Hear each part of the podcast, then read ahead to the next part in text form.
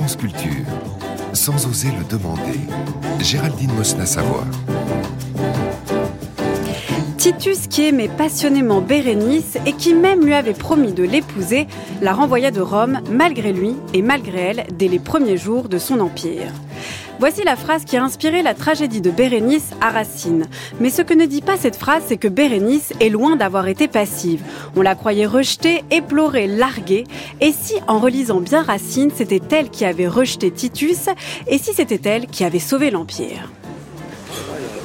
Putain, est-ce qu'on est mal assis ? Tu veux pas qu'on ait bouffé, on revient à la fin, on lui dit que c'était très bien, puis... Oh non, Jean-Jacques. Ah non, ça c'est vraiment pas gentil, on est là maintenant.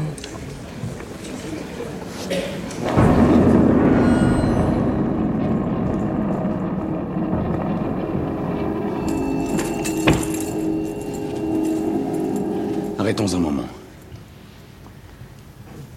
La pompe de ces lieux, je le vois bien, Arsas, c'est nouvelle à tes yeux. Souvent, ce cabinet superbe et solitaire...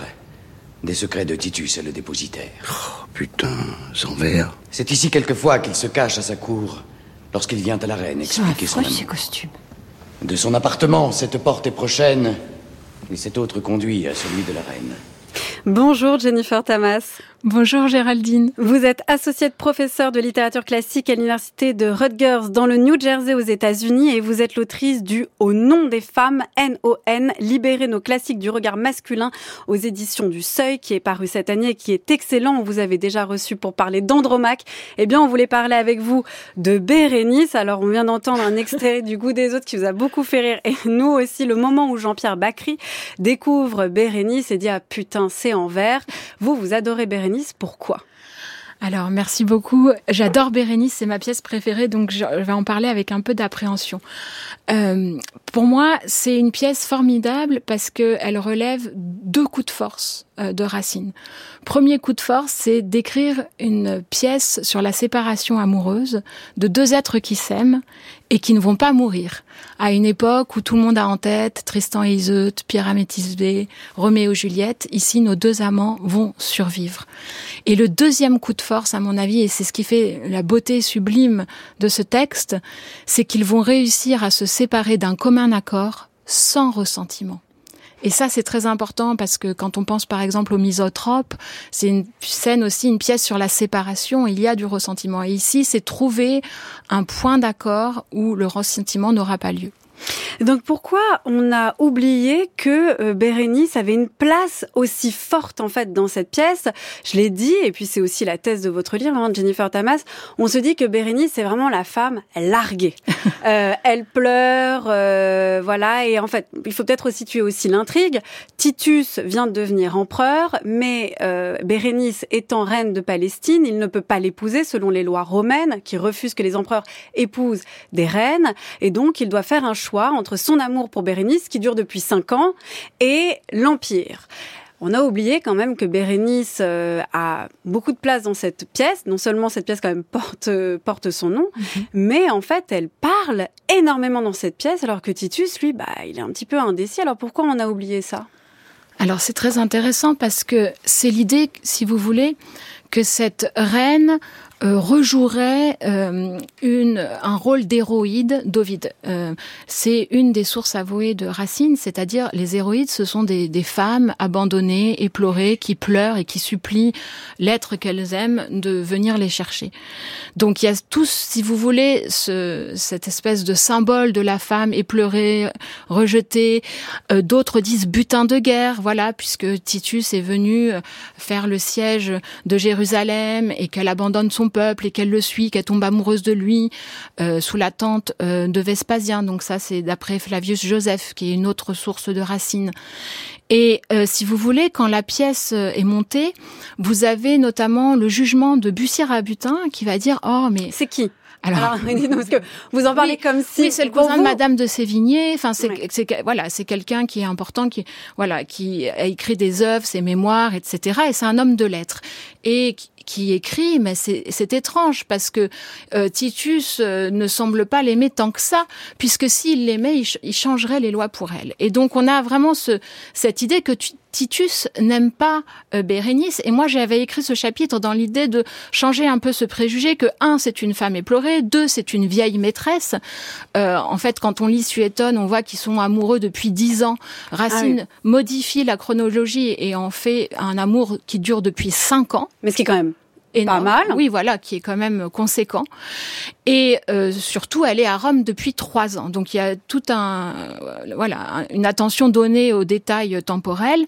Et donc, je voulais écrire contre l'idée que c'était une vieille maîtresse, contre l'idée que c'est une femme qui n'a rien, qui est un butin de guerre, parce qu'en fait, ce qu'on aperçoit tout au début de la pièce, c'est que Titus va agrandir son royaume, va lui léguer des territoires, et on a même une note dans l'édition de la Pléiade qui nous dit ça, c'est une invention de Racine.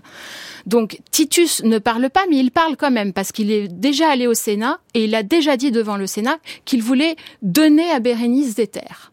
Donc il n'est pas si muet que ça. Donc par contre, c'est vrai qu'il a une réticence à parler, une réticence à dire la séparation, et ça c'est l'autre point de vue critique qui consiste à dire « Ah, mais la séparation est déjà actée avant que la pièce commence, il va la quitter. » Et donc depuis Bussy-Rabutin, si vous voulez, on a ce jugement critique qui se sédimente au fur et à mesure et qui est repris merveilleusement par Barthes, qui va dire « Mais évidemment, Titus n'aime plus Bérénice. » Et il ne sait pas comment lui dire, et c'est une pièce sur la lâcheté, en fait, à ne pas éconduire une femme qui aime et qu'on ne veut pas faire pleurer.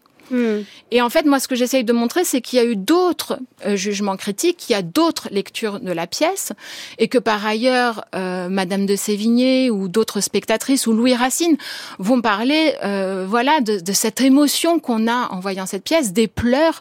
Pourquoi pleurer devant une pièce amoureuse où l'un n'aime plus l'autre ? D'ailleurs, c'est exactement ce qui se passe dans Le goût des autres, c'est-à-dire que le personnage de Jean-Pierre Bacri, qui au début est très critique, nous on a mis ce début-là parce que ça nous fait rigoler. Oui, mais effectivement, en fait, le personnage de Jean-Pierre Bacri, donc il interprète Jean-Jacques, qui est un mec qu'on dirait un petit peu beauf, un peu rustre, au contraire, tombe sous le charme des vers de Racine, aussi évidemment de le rôle de l'interprète de Bérénice, de la comédienne. Mais quand même, en fait, ce qu'il touche avant tout, c'est la pièce. Donc on voit bien en fait qu'il peut jouer autre chose et que cette histoire de séparation est une véritable tragédie. Et d'ailleurs, est-ce qu'on peut se dire que une simple séparation, est-ce que ça suffit à faire une simple tragédie ? Alors, c'est très intéressant parce que moi, j'ai l'impression que ce qui touche le personnage de Jean-Pierre Bacri dans la pièce, c'est vraiment la scène de rupture qu'on cite tout le temps, d'ailleurs, quand on veut donner un extrait de Bérénice. C'est pour ça que moi, j'avais pas choisi celui-là aujourd'hui. Donc, vous ne l'aurez pas à l'antenne. C'est l'acte 4, scène 5, quand ils disent, alors, il faut se séparer. Et donc, c'est l'idée des derniers mots qu'on doit prononcer, quand on s'aime, quels sont les derniers mots qu'on va pouvoir se dire. Et ce qui travaille, en fait, le personnage de Jean-Pierre Bacri, c'est lui aussi qu'il est il a envie de se séparer de sa femme et qui va aller jusqu'au bout de cette séparation. Et ce que Agnès Jaoui fait magnifiquement, c'est qu'elle va tresser ensemble plusieurs récits de séparation où il n'y a pas des bons, des gentils, des méchants ou des causes justes ou des causes injustes, mais juste la nécessité de se séparer. Et donc, pour Racine, c'est vraiment une pièce sans mort. Donc, en ça, c'est une pièce exceptionnelle. Les critiques parlent, entre guillemets, d'apax pour parler de cette singularité d'une tragédie où on ne pleure pas. C'est la seule tragédie de Racine ou, en général, où il n'y a pas de mort? Alors, si vous voulez, ce qui est intéressant, c'est que Racine va tester cette idée-là, donc non, c'est la seule tragédie où il n'y a pas de mort, sachant quand même qu'il y a parfois d'autres pistes qu'il explore ensuite. Par exemple, dans Iphigénie, il y a plusieurs traditions dans la pièce d'Iphigénie, soit à la fin elle est sacrifiée, soit elle est sauvée, et par exemple, c'est la solution que Racine va retenir ensuite, de ne pas sacrifier Iphigénie. Donc, j'ai l'impression que, il explore quelque chose ici, de l'ordre du tragique, sublime, et en même temps, un tragique peut-être un peu quotidien, puisque ça touche quelque part aussi la vie de Louis XIV, qui est ce prince amoureux, qui a des histoires dont... vie quotidienne, Louis XIV... Bon. Et notre quotidien, c'est-à-dire... Mais c'est important de dire que ça fait partie aussi de la réalité du roi, qui est comment régner tout en étant marié à une femme qu'il n'a pas choisie et qu'il a voulu à tout prix éviter alors qu'il aimait quelqu'un d'autre. Et voilà, c'est ce double corps du roi, le corps privé, le corps public, comment régner sur son cœur et régner sur son état. Voilà. Et pour nous, évidemment, Bérénice, je pense encore aujourd'hui, c'est, si vous voulez, l'archétype de la séparation, c'est-à-dire, en gros, qu'est-ce qui fait que dans la vie, vous allez vous séparer de quelqu'un que vous aimez et qui vous aime pour des raisons d'incompatibilité, soit de carrière, d'enfant, de pays, où la personne est déjà prise. Ça renvoie à quelque chose de très concret pour nous, cette séparation-là. C'est vrai que parfois, il suffit simplement de présenter Bérénice, même si ça semble trop simple, comme une tragédie de la séparation, pas forcément de la lâcheté, mais aussi, en fait, comme juste ce moment, qu'est-ce qu'on se dit quand on se sépare? Qu'est-ce qu'on dit pour justifier une séparation? Et effectivement, on ne fait que lire ça dans la pièce, ce qui fait qu'il y a 5 actes, mais que parfois, on a presque du mal à se repérer quand on la lit. On ne sait plus où on en est, si dans l'acte 2, le dilemme a été déjà posé à Titus, si c'est dans le 3 qu'il envoie quelqu'un le dire à Bérénice, ou en fait si ça s'est pas passé dans l'acte 2 avant. C'est vrai que la construction presque là, elle est presque d'une traite en fait. Les 5 actes, ils ont été maintenus juste par tradition, non? Alors c'est très intéressant que vous pensiez cela parce que c'est une des critiques qui est faite à la pièce. C'est-à-dire, c'est une pièce sur rien. En gros, il n'y a aucune action. C'est-à-dire, il faut se séparer, mais ça prend 5 actes à le dire. Il n'y a pas de rebondissement. Et l'abbé de Villars le dit. L'abbé de Villars, voilà, qui est quelqu'un d'assez inconnu à l'époque, mais qui va devenir connu grâce à cette critique qu'il fait de la pièce en disant, mais finalement, tout ça, ça tiendrait en une scène. Qu'est-ce que Racine écrit 5 actes à propos de ça? Et moi, je pense que ce qui est intéressant, c'est que l'unité d'action vient du dilemme entre dire et ne pas dire. Qu'est-ce qu'on dit? Comment on s'entraîne à dire? Comment on envoie dire? Parce qu'en fait, c'est ça. C'est un manuel pour quitter quelqu'un, en fait. Alors, c'est ce que dit aussi l'abbé de Villars. En fait, on pourrait lire même ça comme une espèce de... Il lit la pièce comme une sorte de manuel de développement personnel en disant, voilà, les femmes, elles n'auraient qu'à lire ça pour savoir comment quitter... Ou quand quelqu'un veut les quitter, comment faire face. Voilà, c'est ça. Il le dit, hein. Donc, ça me fait beaucoup rire. Et quelque part, le livre de Nathalie Azoulay reprend un peu cette idée-là. C'est-à-dire, comment s'emparer des pièces de Racine pour quitter quelqu'un, etc. Titus n'a pas aimé Bérénice, c'est ça? Titus n'aimait pas Bérénice. Oui, c'est ça. Voilà, ça reprend, si vous voulez, ce point de vue que Titus n'aime pas Bérénice. Mais l'intérêt du livre de Nathalie Azoulay, c'est de proposer une vengeance de Bérénice et de lui donner une forme d'action. Donc, c'est intéressant aussi. Mais donc, pourquoi on a l'impression de nous perdre? Parce que je pense qu'il faut prendre au sérieux cette réticence à parler de Titus, qui va employer plusieurs moyens. Et c'est aussi une pièce où on n'a pas encore parlé d'Antiochus, même s'il a été... on l'a entendu dans la pièce de Bacri, là, quand Bacri... C'est le premier. Voilà, c'est la scène 1 de l'acte 1. C'est Antiochus qui entre en scène et qui parle de ce cabinet. Et d'ailleurs, juste un petit mot sur ce cabinet, c'est intéressant parce que c'est un lieu de l'entre-deux. C'est-à-dire, c'est pas le cabinet... Toute l'action, si vous voulez, va se situer entre le cabinet de Bérénice et le cabinet de Titus, dans un entre-deux qui, si vous voulez, en tant qu'unité de lieu, marque cette indécision-là. Et on a plusieurs personnages, voilà, comme Antiochus, qui vont s'entraîner à dire adieu et à dire l'amour. Et à la place des héros. C'est ça, c'est tous les... En fait, si vous voulez, c'est très intéressant parce que les personnages masculins ne cessent de s'entraîner à prononcer des paroles qu'ils vont dire, alors que Bérénice, elle est sans arrêt dans le commentaire direct. Elle affirme. Elle n'a aucun filtre. Elle parle. Elle va chercher l'empereur à 2 reprises. Elle ose demander, si vous voulez, par rapport à... pour reprendre le jeu de l'émission. Titus n'ose pas dire, mais elle ose demander, elle ose dire, elle ose affirmer.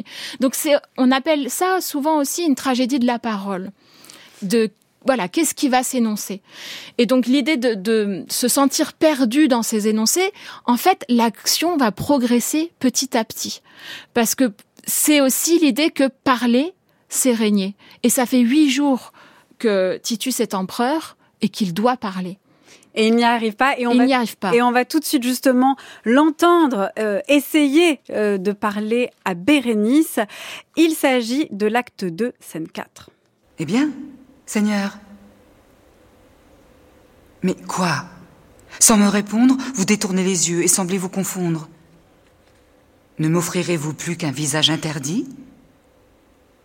Toujours la mort d'un père occupe votre esprit ?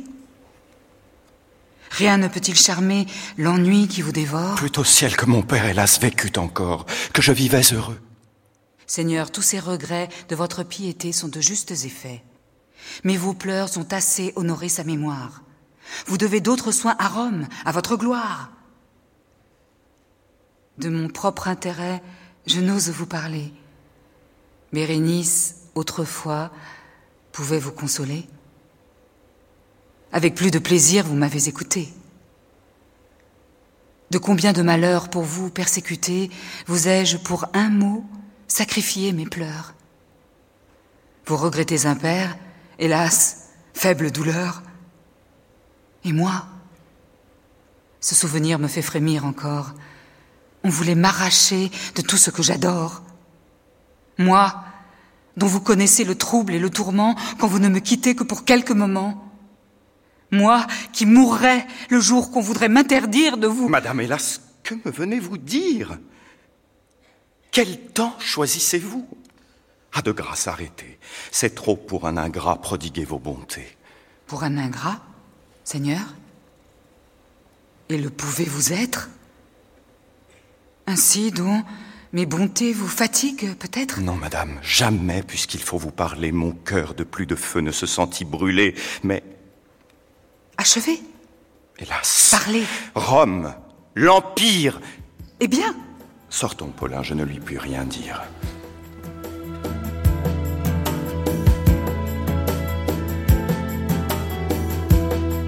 Il y a des ombres dans Je t'aime. Pas que de l'amour, pas que ça. Des traces de temps qui traînent. Il y a du contrat dans ces mots-là. Tu dis l'amour à son langage. Et moi les mots ne servent à rien. S'il te faut des phrases en otage, comme un seau sur un parchemin.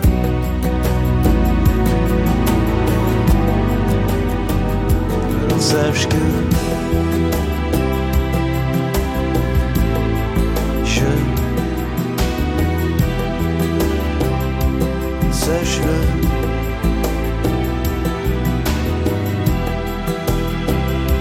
Sache que je...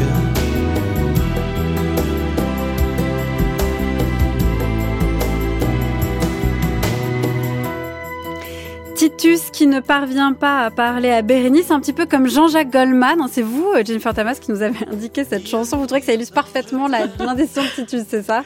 Oui, parce qu'en fait, ce que je voudrais montrer, c'est la fragilité énonciative de Titus. C'est-à-dire que c'est quelqu'un qui doit régner, donc il prend la place de son père, ça fait 8 jours, et qu'il n'arrive pas à parler. Et si vous voulez, c'est le pouvoir déclaratif ici qui est mis à mal, puisque dire c'est faire, a fortiori au théâtre, mais aussi pour la question du pouvoir. Et moi j'avais travaillé dans un premier livre toute cette palette du silence qu'explore Racine, et notamment l'aposiopèse. L'aposiopèse, qu'est-ce que c'est ? C'est une figure de style qui marque la réticence à dire, c'est-à-dire qu'on s'interrompt, qu'on n'arrive pas à finir le dire pour plusieurs raisons. Vous avez Bernard Lamy qui a théorisé un peu toutes les figures de style au XVIIe siècle pour expliquer en quoi elles traduisent l'expressivité du langage. Et donc cette aposiopèse, donc le fait de commencer et de ne pas finir, sache que je, donc pour Jean-Jacques Goldman dans la chanson, c'est ne pas vouloir dire l'amour parce que l'amour engage, parce que l'amour est un piège, il le dit plus tard, que derrière « je t'aime » se cache une affirmation « m'aimes-tu », si vous voulez. Eh ben, Titus, lui, n'arrive pas à dire parce que il sait très bien que derrière dire la séparation, il n'en est pas capable. Donc en fait, il faut prendre au sérieux cette incapacité à dire, non pas par lâcheté, mais parce qu'il n'est pas prêt en réalité. Il n'est pas prêt à régner. Il y a quelque chose chez lui. Mais il n'est pas prêt à régner ou il n'est pas prêt à quitter Bérénice. Mais ça revient au même parce qu'en fait, c'est cette question-là, c'est pourquoi ils n'arrivent pas à se séparer, parce qu'en réalité, souvent, on voit pas bien le dilemme de Titus. Pourquoi il ne la quitterait pas? Donc, soit il ne l'aime plus et il n'a qu'à la quitter pour régner, il n'y a plus, pour moi, de tragédie, il n'y a plus de tension tragique, c'est pour ça que je ne retiens pas cette hypothèse. Mais pourquoi il n'arrive pas à la quitter? Parce qu'en réalité, il a fait deux promesses contradictoires. Il a promis à Bérénice de l'épouser, et d'ailleurs, pas seulement de l'épouser, d'en faire une impératrice. Et c'est pour ça que l'acte 2, scène 4, on a coupé un petit peu le début, mais elle lui dit, très bien au début, elle lui dit, je sais très bien que tu as déjà commencé à parler au Sénat, j'entends que vous m'offrez un nouveau diadème. Hélas, plus de repos, Seigneur, et moins d'éclat. Votre amour ne peut-il paraître qu'au Sénat? Donc il a donné au Sénat des preuves de son amour en donnant des territoires. Ce que Paulin lui reprochera d'ailleurs. Donc Paulin, c'est le confident de Titus d'ailleurs, qui a un rôle assez décisif, puisque le dilemme, s'il est vraiment élaboré, c'est grâce ou à cause de Paulin, puisque Titus lui demande, ça c'est dans le premier acte, là on est déjà dans le deuxième acte, il lui dit, qu'est-ce qui pourrait m'empêcher finalement? Il lui dit, aide-moi. En fait, on ne comprend pas en fait, vraiment ce qu'il demande à Paulin, mais il sent qu'il y a quelque chose qui se trame. Sent que en fait, le fait de régner pourrait mal se passer. Et il lui dit, en gros, qu'est-ce qui fait que ça pourrait mal se passer pour moi? Et là, Paulin lui dit, ce qui pourrait mal se passer, c'est que effectivement tu épouses Bérénice et que tu trahisses les lois romaines en épousant donc une reine. Donc en fait, Titus n'élabore pas le dilemme, c'est Paulin qui le fait à sa place. Et dans cet acte-là, c'est Bérénice qui le pousse à le formuler. Donc en fait, Titus, c'est même pas qu'il est dans la décision, c'est qu'en fait, on dirait qu'il n'arrive même pas à parler, et donc même à élaborer une pensée. Alors, ce qui est intéressant, c'est qu'on peut dire que il y a toute la rumeur du peuple. Donc il y a le peuple, il y a le Sénat, il y a Titus et il y a Bérénice. Et donc, Bérénice dit qu'il n'y a pas de rumeur. Voilà, mais aussi au début, Bérénice dit oui. Justement, c'est d'ailleurs pour ça qu'Antiochus lui demande un entretien secret, parce qu'elle est toute occupée à recevoir des marques de liesse de ce peuple qui est prêt à l'accueillir. Donc au début, il y a les rumeurs. Enfin, je veux dire, les rumeurs. Il n'y a pas de mauvaises rumeurs. En fait, c'est ça. C'est le principe de la rumeur. On l'instrumentalise. Et donc au début, elle dit il y a ces rumeurs positives. Enfin, je me dérobe à la joie importune de tant d'amis nouveaux que me fait la fortune. Donc, il y a cette rumeur positive. Et ce que dit Paulin, c'est qu'il y a une rumeur négative aussi, puisque le Sénat, lui, verrait d'un mauvais œil qu'on ne respecte pas la loi. Mais là où moi, je trouve qu'il y a dilemme de Titus et que je trouve qu'on n'examine pas assez ce dilemme-là, c'est qu'il est pris entre deux paroles contradictoires. Parce qu'il a promis le mariage et il a promis au Sénat de devenir un empereur irréprochable, contrairement à Néron. Donc là, qu'il a vu justement régner avec terreur et en bafouant les lois. En bafouant les lois, en ayant une vie dissolue, etc. Donc finalement, il est pris entre deux promesses, sauf que les deux promesses, elles sont contradictoires. Et que si il rejette Bérénice, il devient parjure. Et donc il accède au pouvoir et à sa première décision d'empereur en faisant un parjure, en ne respectant pas une promesse. Donc c'est ça, en fait, c'est pour ça qu'on voit une tragédie. Eh ben, il lui dit aussi, parce que Bérénice, alors ça c'est souvent une lecture qu'on fait, parce qu'elle-même dirait, mais moi, tout ce qui m'importe, voilà, c'est ce qu'elle dit, un soupir, un regard, un mot de votre bouche, etc. Mais il lui dit, mais un empereur... vous-même rougiriez de ma lâche conduite, vous verriez à regret marcher à votre suite un indigne empereur, sans empire, sans cour, vit le spectacle aux humains des faiblesses d'amour. C'est-à-dire que elle aime chez Titus et son cœur, mais elle aime aussi le fait qu'il soit empereur. Que dit Titus? C'est Titus qui dit ça, mais Bérénice, quand même, il faut la croire aussi. Et c'est la lecture que vous en faites, Jennifer Tamas. Il faut relire les classiques, il faut lire ce qu'ils disent, il faut écouter, il faut prendre au sérieux Bérénice. Elle dit qu'elle se satisfait d'un sourire, mais c'est pas, d'un bonjour. Elle dit ça, elle dit son contraire, c'est-à-dire c'est aussi une forme de compliment galant que de dire à l'homme qu'on l'aime pour ce qu'il est, parce qu'il y a toute cette rêverie, justement, sur la nuit à Phénice, de cette nuit Phénice, as-tu vu la splendeur, etc. Phénice, c'est la confidente de Bérénice. Oui, c'est ça. Elle est totalement hypnotisée par le pouvoir de cet homme. Enfin, si vous voulez, c'est comme si on dit, ah bah j'aime une femme pour ce qu'elle est et pas sa beauté. Ou j'aime, enfin. Oui, vous voulez dire, il faut être quand même honnête, quoi. Bah, c'est-à-dire oui, mais en que même c'est temps, tout. Mais Bérénice est tombée amoureuse de Titus avant qu'il devienne empereur. Et d'ailleurs, en fait, lui-même ne se projetait pas. Eux deux ne se projetaient pas à ce moment-là. Donc elle l'aimait avant qu'il ait ce pouvoir extérieur. Elle tombe amoureuse de lui sous la tente de l'empereur Vespasien. Et il y a quelque chose qui... Non, c'est une femme qui dit non et c'est une femme intéressée. Mais c'est pas être intéressée, elle est une reine, elle est pas non plus une nobody. Enfin, vous voyez ce que je veux dire? Non, mais je veux dire, et c'est ça qui est très beau, c'est qu'elle part en reine. À chaque fois, on dit, ah oui, elle part parce que elle est rejetée, elle part sans état, elle part sans rien. Elle part seule, donc déjà, c'est une femme conquérante, alors qu'on veut lui mettre Antiochus dans les pattes, on supporte pas que les femmes soient seules, etc. Non, elle dit non, elle part seule et elle part avec, des conquêtes qu'elle a faites. Elle ne part pas sans rien.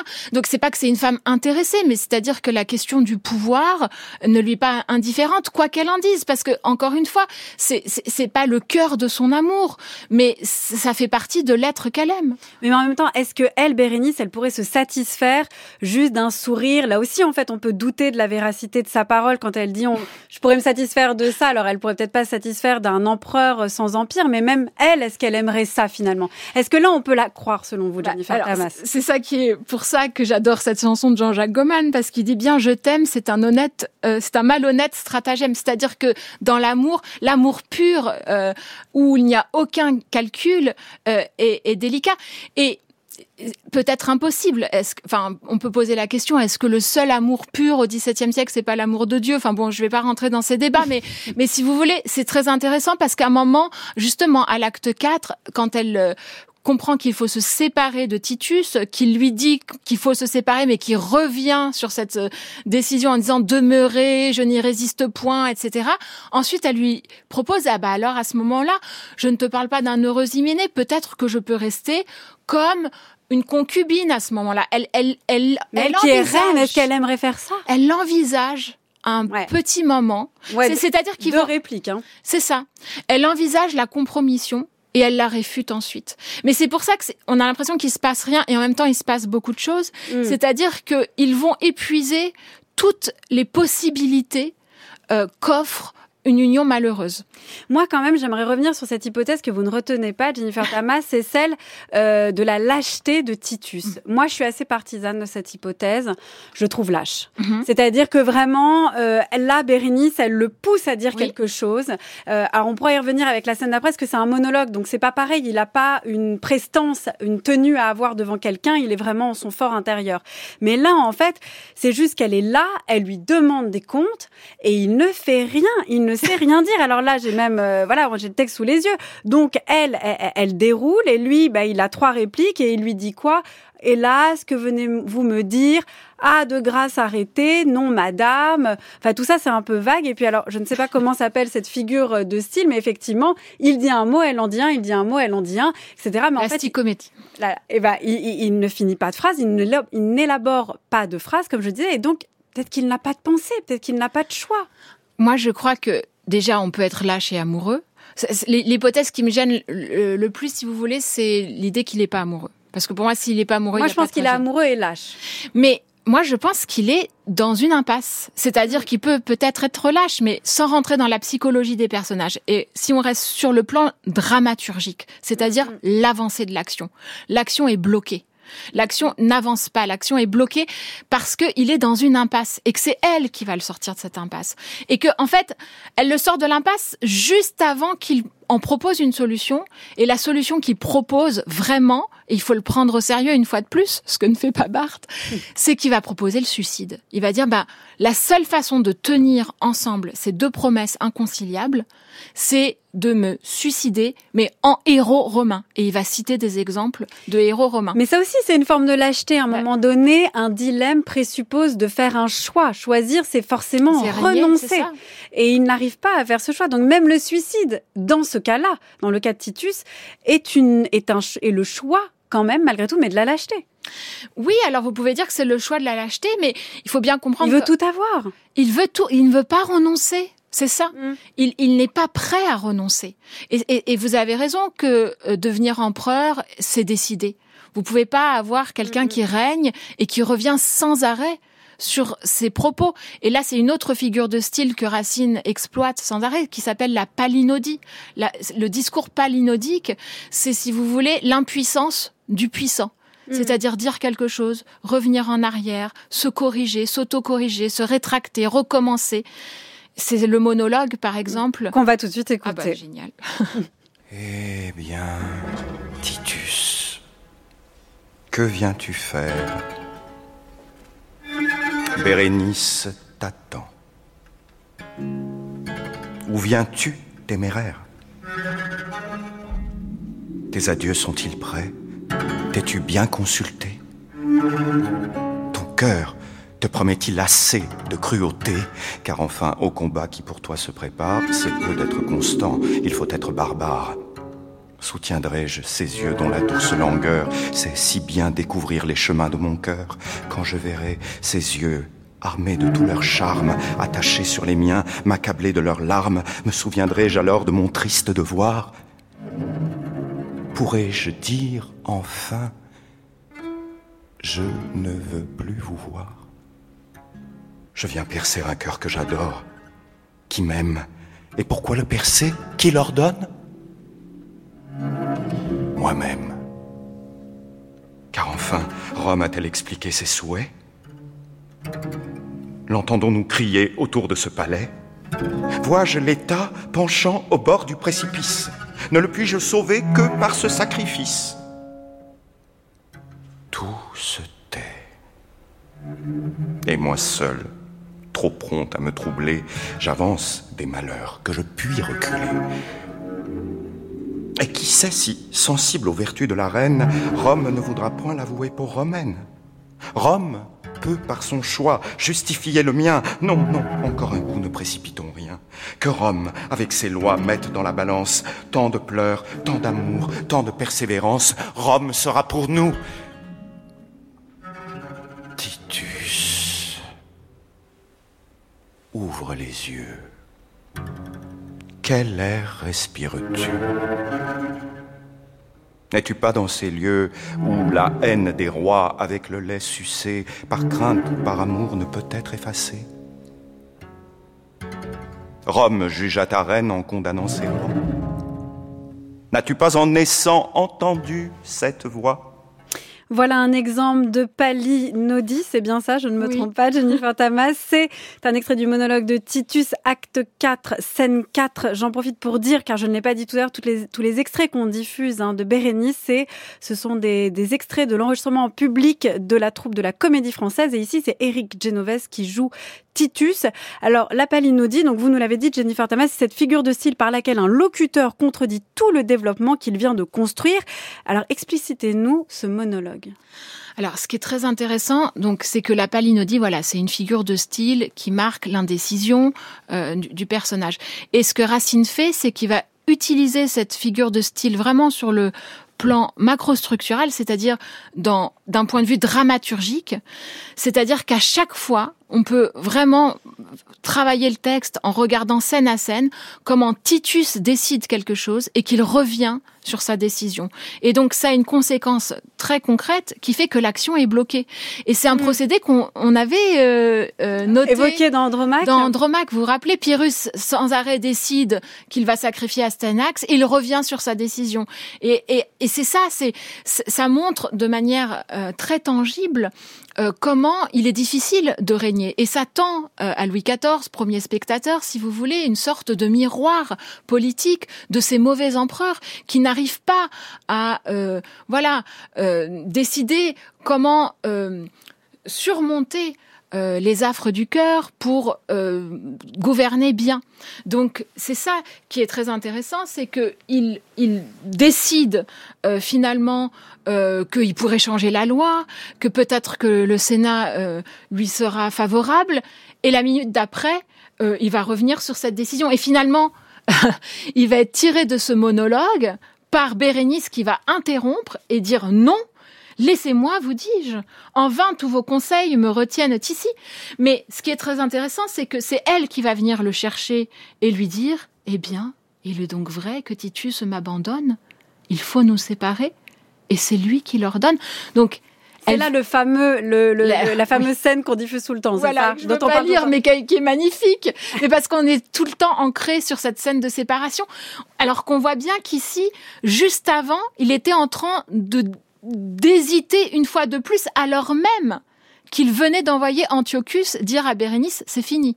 Donc il vient d'envoyer Antiochus, ce que j'appelle le messager de l'indicible horreur. Mais ça aussi, alors faudra en reparler parce qu'on a parlé de Paulin qui a quand même un rôle décisif, alors même que c'est un confident. Voilà. Et puis il y a quand même Antiochus.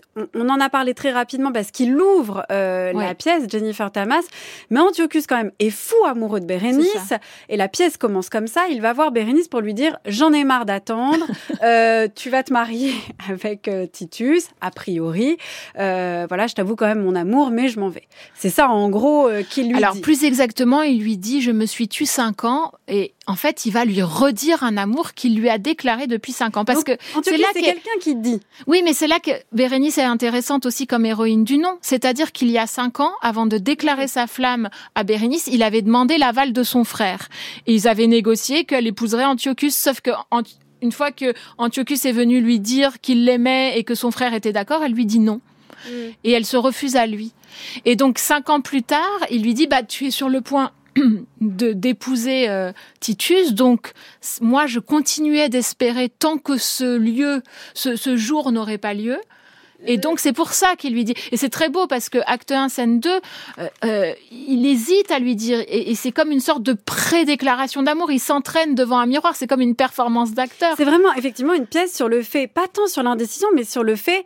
de dire ce qu'on n'arrive pas à dire, soit parce que c'est pas formulé, soit parce que c'est pas clair, soit parce qu'on manque de courage, ce qui fait qu'on a peur des effets du dire aussi. Parce que eh bien Antiochus, es-tu toujours le même ? Pourrais-je sans trembler lui dire je vous aime ? Mais quoi ? Déjà, je tremble. Enfin, rien que le fait de s'entraîner à dire je t'aime provoque les tremblements. Donc en fait, c'est une pièce sur l'entraînement de la parole. C'est une pièce sur comment se dire les derniers mots d'amour et les effets que ça a. Ou même les premiers. Les premiers. Bah, c'est pas les premiers, puisqu'il lui a déjà dit il y a 5 ans. Oui, mais d'une certaine manière, il s'agit presque de redire les premiers, c'est-à-dire de renouveler, parce que là, vous avez raison. Demande à Titus de renouveler. Ça, vous avez raison. Ça, c'est quelque chose chez Racine dans toutes les pièces. Ne plus dire l'amour, c'est ne plus aimer. Il faut sans arrêt se redire l'amour. C'est la déclaration d'amour telle que l'a définie Barthes, mais mise en pratique par Racine, puisque Attalide, par exemple, dans Bajazet, lui demande sans arrêt de lui redire qu'il l'aime. Pareil dans Britannicus, quand Britannicus demande à Julie. On a besoin de renouveler ses vœux. C'est ça, si on arrête de dire l'amour, alors on doute. D'ailleurs, ça revient à la dimension politique de l'empereur. C'est-à-dire que gouverner, c'est parler. Aimer, c'est parler aussi, en fait. Donc il y a une dimension performative là aussi. Ça. Et c'est pour ça qu'on a l'impression de se perdre dans ces 5 actes. C'est parce qu'en fait, l'amour ne fait que piétiner. D'où la question que je vous posais, Jennifer Tamas, sur comment on peut être sûr qu'ils s'aiment vraiment. Mais on peut mais ils n'arrivent pas à se dire qu'ils s'aiment. Pour Racine, ça veut dire que c'est fichu. Ça veut dire qu'ils n'arrivent pas à aimer. Non, mais c'est-à-dire qu'ils n'arrivent pas à renoncer à cet amour. Pour Titus et Bérénice. C'est-à-dire que, et c'est ce qu'elle dit tout à la fin, il y a une progression des personnages qui est magnifique parce que c'est très difficile de montrer l'épaisseur des personnages dans une pièce de théâtre qui dure 24 heures devant nous, etc. Et qui piétine en plus sur ces indicibles, ces répétitions de la parole. Mais alors, il y a un indice quand même, c'est les larmes. Et ce qui est très beau, c'est que tous les personnages, peut-être sauf Paulin, mais il faudrait vérifier, j'ai relu la pièce, mais tous les personnages commentent sans arrêt les larmes de l'empereur. Vous êtes empereur, seigneur, et vous pleurez. Enfin, vraiment, il faudrait que les metteurs en scène montrent comme quoi les hommes de pouvoir, les empereurs n'étaient pas forcément montrés comme des hommes qui décident, qui parlent. Titus n'arrête pas de pleurer sur scène. On le voit rarement quand on va au théâtre, mais il passe sa vie à pleurer. Et est-ce que Bérénice pleure ? Je n'ai pas le souvenir. Oui, si, elle, à un moment, juste avant cette grande scène, à la fin de l'acte 4, elle est totalement défaite, ses cheveux épars, etc. Ah, oui. Et Phénice lui dit « Mais je vais vous mettre un peu d'ordre sur vos cheveux, repérez votre visage. » D'ailleurs, c'est les mêmes expressions qu'on retrouve dans Phèdre plus tard, de réparer le désordre. Elle dit « Non, laisse, il verra son ouvrage. » Il verra ce qui, comment il m'a saccagé d'une certaine manière. Donc les larmes, le fait de pleurer, et Racine le dit dans sa préface, la plus grande règle est de toucher. Et donc les spectateurs, les spectatrices sont en larmes. Titus n'arrête pas de pleurer, ce que dit Antiochus, ce que dit Bérénice, ce que dit Phénice. Tout le monde s'aperçoit à quel point il passe sa vie à pleurer. Donc il y a vraiment cette réticence à dire la fin de l'amour pour régner, parce que il est dans une impasse. Mais est-ce que c'est pas quand même plus une pièce alors sur Titus et sur les errements ou les errances du cœur, du fait de régner, du fait de prendre le pouvoir, plus que sur Bérénice d'une certaine manière? Parce que même Antiochus, ce que je voulais dire, c'est que dans l'acte 3, quand même, Titus lui demande d'aller annoncer à sa place qu'il congédie Bérénice. C'est ça. Alors là, c'est là où je me suis dit, en fait, ce n'est pas tant qu'il ne l'aime plus, mais c'est qu'il est quand même extrêmement lâche. Sauf qu'il y a encore une contradiction, parce qu'il dit à Antiochus d'aller signifier son congé à Bérénice, mais la scène d'après, il est là, mais qu'est-ce que je vais lui dire? Est-ce que je vais la rejeter ou pas? Et encore dans l'acte 5, il va dire à Bérénice, le Sénat de votre sort est encore incertain. Donc il n'a toujours pas dit, en fait. Mais c'est une tragédie. Titus, en fait, c'est de la tragédie d'un seul homme qui, en fait, a peur face au pouvoir, face aux décisions qu'il doit prendre, face à l'engagement, d'une certaine manière. Plus que sur Bérénice qui, elle, dit non. C'est-à-dire qu'on peut être d'accord avec votre lecture en disant oui, c'est elle qui, enfin, débloque la situation parce que c'est elle qui parle, donc c'est elle qui agit, c'est elle l'agente, c'est elle qui incarne l'agentivité. C'est elle qui donne la leçon d'humilité, voilà. Mais de grandeur d'âme. Ouais. C'est sur Titus et c'est ce qu'on connaît tous en termes de blocage, d'impuissance. C'est ça, mais c'est aussi sur la grandeur d'une femme qui ne veut pas être une simple concubine. Ça parle aussi de ça, c'est-à-dire de qu'est-ce que ça fait quand on est une femme de tomber amoureuse de l'homme le plus puissant du monde. Ben on va écouter alors un moment justement où là Titus n'est plus seul mais est confronté à Bérénice qui enfin prend la parole et ne lui demande pas de la prendre. C'est l'acte 5, scène 5. Alors quoi? Expliquez-moi ce que vous avez pensé. Mais d'abord, elle m'intimide et puis je ne sais pas par quel bout la prendre. Je n'ai jamais travaillé parce que je n'ai jamais su comment la travailler. C'est pour ça que j'ai choisi pour la travailler. Mais il n'y a qu'à lire le texte. Ben, oui, regardez les mots. Je l'ai toujours entendu donner doucement. Ah oui, oui, oui, oui. Et je trouve que ça ne va pas. Mais non, bien sûr. C'est une scène déchirante et déchirée. Recommencez comme ça, vous allez voir. Rompons le seul lien. Non, laissez-moi, vous dis-je. Non, ma petite Odile, d'abord vous êtes dans la coulisse. Oui. Vous êtes plus loin. Et c'est une personne qui est en train de s'arracher à des bras. Non, laissez-moi, vous dis-je. Elle est dans cet état-là. Ah, Seigneur, vous voici. Ah oui, mais non. Ah, là, vous avez l'air contente. Elle n'est pas contente, elle reçoit un coup dans l'estomac. Ah, oui. Et puis ça suit tout de suite, n'est-ce pas? Il faut que je le voie. Elle se retourne. C'est d'une personne qui suffoque, n'est-ce pas? C'est pas ah, c'est...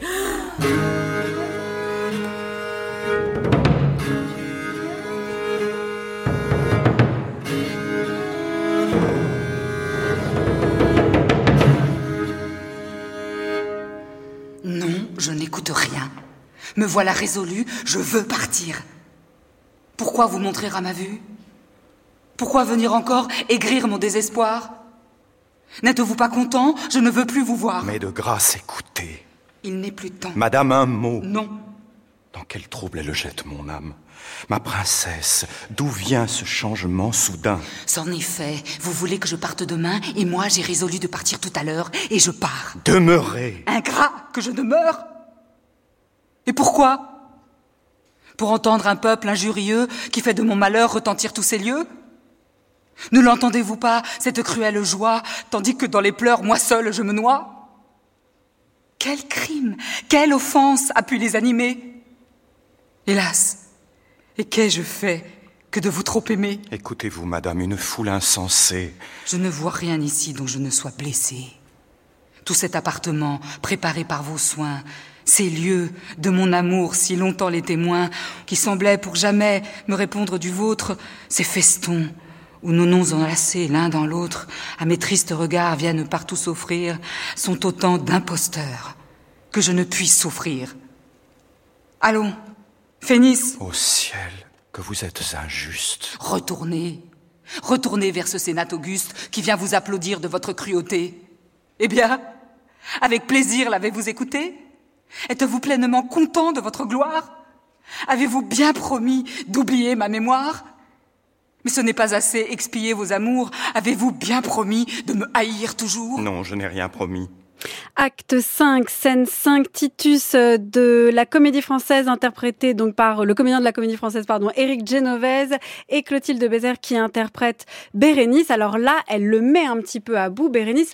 Elle ne veut pas seulement qu'il parle, mais en fait, on pourrait dire qu'elle tente toutes ses chances pour le faire bouger, le faire peut-être tomber amoureux, lui... Non, vous n'êtes pas d'accord avec ça ? Pas tomber amoureux, parce que mais, moi, oui, il est déjà amoureux, mais je veux dire, en fait, lui faire préférer... elle, à Rome, d'une certaine manière, ou même le pousser à bout en lui disant qu'elle pourrait disparaître, donc ça sous-entend quand même un suicide. Elle tente de le retenir avant de prendre la décision pour lui. Toujours est-il que là, il la supplie de rester, en tout cas. Et c'est intéressant la façon dont vous avez coupé la scène, puisque... elle lui dit bien, alors, tu as promis, tu as donné ta parole au Sénat, et on est quand même acte 5, scène 5, et il dit non, je n'ai rien promis. Donc, il n'a toujours pas... On est dans le dernier acte. Hein. Voilà, c'est ça. On est quelques vers avant la fin. Et il est toujours dans cette idée qu'il n'a pas encore parlé. Et il va gloser d'ailleurs ensuite en disant « Je suis bien allé devant le Sénat. Hein. J'ai vu devant mes yeux Rome entière assemblée. Le Sénat m'a parlé. Mais pour prix de leur transport, je ne leur ai donné qu'un silence glacé. » Donc, il n'a pas réussi encore à légiférer. Et donc, ce qu'elle fait dans cette scène, c'est que cette fois-ci, elle est décidée à en finir, d'accord ?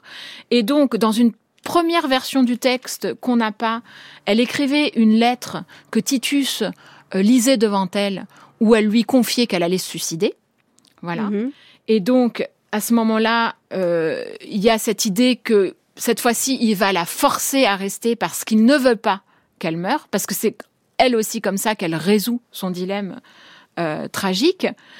Et elle va être accablée par l'idée qui lui dit « Non, je veux que tu restes » et elle va s'asseoir. Donc on a très peu d'indications scéniques, hein, on a très peu de didascalie, mais là, à la fin de cette scène, Bérénice se laisse tomber sur un siège. Elle fait presque lasse. Voilà, d'une certaine manière, elle est abattue. Donc, elle a combattu. Et on peut aussi voir cette scène comme une scène judiciaire, hein, quand elle dit, voilà, ces lieux, tout cet appartement préparé par vos soins, ces lieux de mon amour, si longtemps les témoins, donc ces chiffres ou nos noms enlacés, donc tous ces déictiques accusateurs, donc les lieux témoignent de l'amour. On voit leurs lettres enlacées, donc cette union mensongère, si vous voulez. Elle finit par en être lasse et finalement, ce qui va se passer, c'est que lui va continuer à lui dire qu'il est dans une impasse. Il va lui dire, moi-même, à tout moment, je me souviens à peine si je suis empereur ou si je suis romain. Je suis venu vers vous sans savoir mon dessein. Mon amour m'entraîne et je venais peut-être pour me chercher moi-même et pour me reconnaître. C'est-à-dire qu'il n'arrive même plus à savoir qui il est. Vous voyez, c'est là. C'est pour ça que je vous dis que tout à l'heure je vous disais, c'est pas forcément un problème de dire, c'est aussi un problème même de penser en fait. Avant de pouvoir élaborer une parole, il faut déjà avoir élaboré une pensée. Bon là, on va encore plus loin alors. Oui, c'est-à-dire qu'il n'arrive même pas à savoir qui il est, c'est-à-dire empereur. Amour c'est de ça. Bérénice. C'est cette, si vous voulez, cette impasse entre le corps public et le corps privé, le fait de régner et ce qu'il veut profondément, le devoir et puis la passion. On a souvent dit que cette pièce était la pièce la plus cornélienne de Racine, mais vous voyez bien que chez Corneille, le héros aurait déjà tranché et aurait choisi son devoir. Parce que chez Corneille, vous me disiez juste avant l'émission que chez Corneille, le principe, c'est en gros la tension entre passion et devoir, amour et devoir. Oui, et puis c'est une solution généreuse qu'offre le héros cornélien de surmonter sa passion. Bon, c'est un peu caricatural ce que je dis, mais en gros, c'est l'idée du devoir qui l'emporte. Alors qu'ici, vous voyez bien que le devoir ne l'emporte pas, puisque la fin de la scène suivante, il résout... de se tuer, voilà, et il lui dit qu'en fait, toute sa vie, vous voilà de mes jours maintenant responsable. Songez-y bien, madame. Donc, elle est responsable de lui, parce que, en gros, la seule façon de résoudre ce dilemme, c'est de se tuer.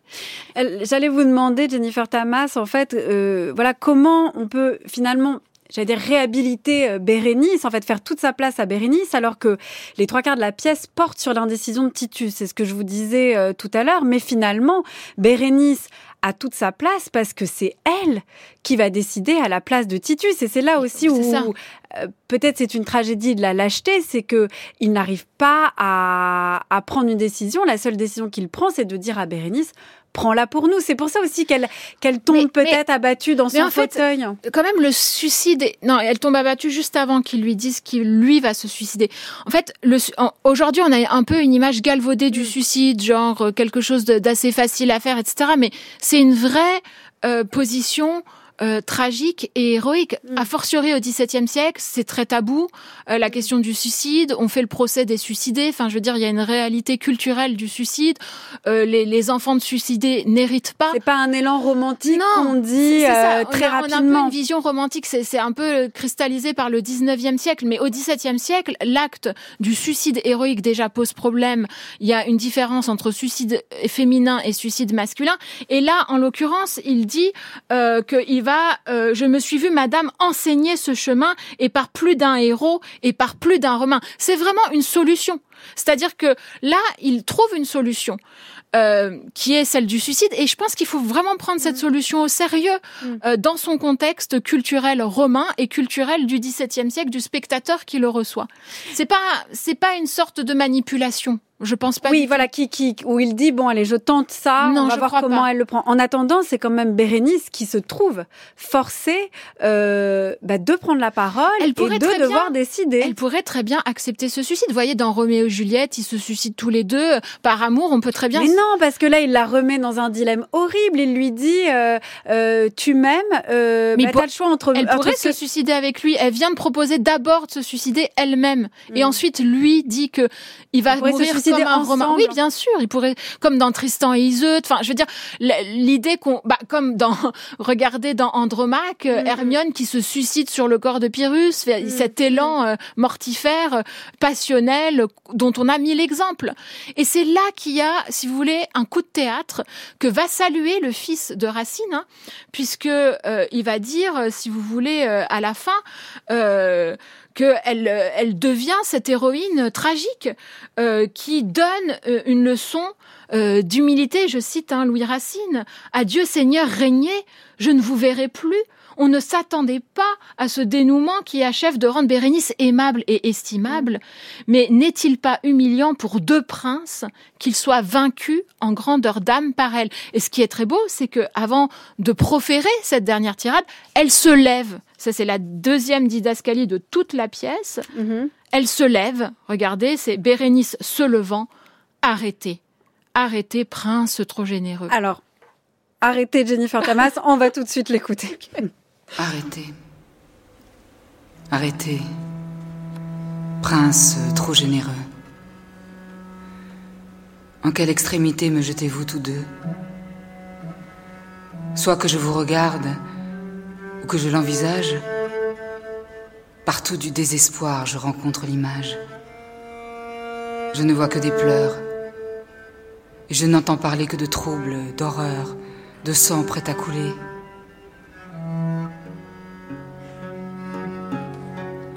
Mon cœur vous est connu, Seigneur, et je puis dire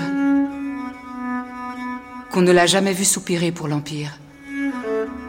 La grandeur des Romains, la pourpre des Césars, n'a point, vous le savez, attiré mes regards. J'aimais, Seigneur. J'aimais. Je voulais être aimé. Ce jour, je l'avouerai, je me suis alarmée. J'ai cru que votre amour allait finir son cours. Je connais mon erreur. Et vous m'aimez toujours. Votre cœur s'est troublé. J'ai vu couler vos larmes. Bérénice, Seigneur, ne vaut point tant d'alarme, ni que par votre amour, l'univers malheureux, dans le temps que Titus attire tous ses vœux, et que de vos vertus il goûte les prémices, se voit en un moment enlever ses délices. Je crois, depuis 5 ans, jusqu'à ce dernier jour, vous avoir assuré d'un véritable amour. Ce n'est pas tout. Je veux, en ce moment funeste, par un dernier effort, couronner tout le reste. Je vivrai. Je suivrai vos ordres absolus. Adieu, Seigneur. Régnez. Je ne vous verrai plus. Acte 5, scène 7, Bérénice dit adieu à Titus. On a dû couper cette tirade de Bérénice, mais effectivement, c'est elle qui dénoue l'histoire et qui évite que la tragédie devienne catastrophique avec la mort de Troie. Finalement, elle sauve les Troies et elle part en reine et en laissant la paix. C'est ça, et il y a une sorte de coup de théâtre à la fin que salue même l'abbé de Villars qui pourtant critique la pièce énormément. Et dans les derniers vers, vous voyez, elle parle à l'impératif, c'est elle qui décide. Même Rousseau note que tout à coup, l'actrice est comme transfigurée, elle arrête de pleurer sur scène. Rousseau comprend pas très bien ce qui se passe, il pense encore que c'est Titus qui doit décider. Mais voilà, et donc ce qui se passe à la fin, c'est qu'elle donne une leçon de magnanimité. Et elle maquille en victoire la faiblesse de l'être aimé. Et donc Racine donne une sorte d'éloge paradoxal à travers cette tirade d'un roi puissant d'avoir été faible. Grâce à Bérénice. Merci beaucoup Jennifer Tamas. On aurait pu encore parler, je pense, des heures de Bérénice, surtout que vous l'adorez. Mais de vous, en attendant, on peut lire « Au nom des femmes libérées, nos classiques du regard masculin », c'est paru aux éditions du Seuil. Et tout votre dernier chapitre est consacré à Bérénice, mais aussi à d'autres. Et on en a parlé en Andromaque. Et vous êtes aussi l'autrice du « Silence, trahir Racine » ou « La déclaration tragique » aux éditions Drose. Et enfin, évidemment, lisez Bérénice de Racine. Pour notre part, on l'a lu aux éditions Gallimard, Follieux. Merci encore à vous, Jennifer Tamas. Merci.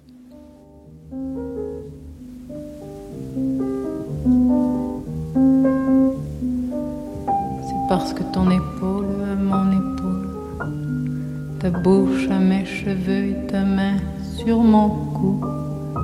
C'est parce que dans mes reins, quand ton souffle me frôle, c'est parce que tes mains, c'est parce que jour à jour, c'est parce qu'au matin, c'est parce que la nuit, quand tu dis viens, je viens, tu souris, je souris. C'est parce qu'ici ou là, dans un autre pays, pourvu que tu y sois, c'est toujours mon pays.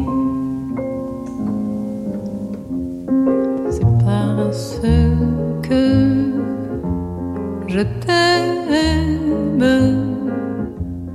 que je préfère m'en aller, car il faut savoir se quitter avant qu'elle meure le temps d'aimer.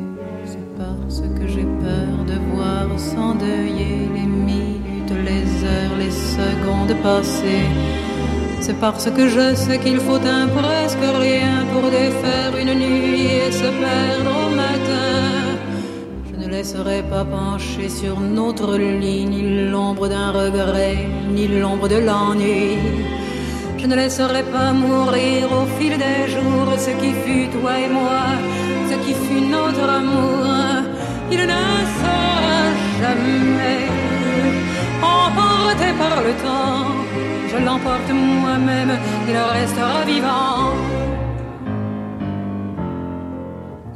Et merci à l'équipe de Sans oser le demander, Anaïs Isbert, Marie-Lise de Saint-Salvi, Gwendoline Troiano, Cyril Marchand, Laetitia Pringuet, réalisation Nicolas Berger, prise de son Ludovic Auger. On se retrouve sur les réseaux Twitter, Instagram, sur le site de France Culture, à la page de l'émission ou encore sur l'application Radio France.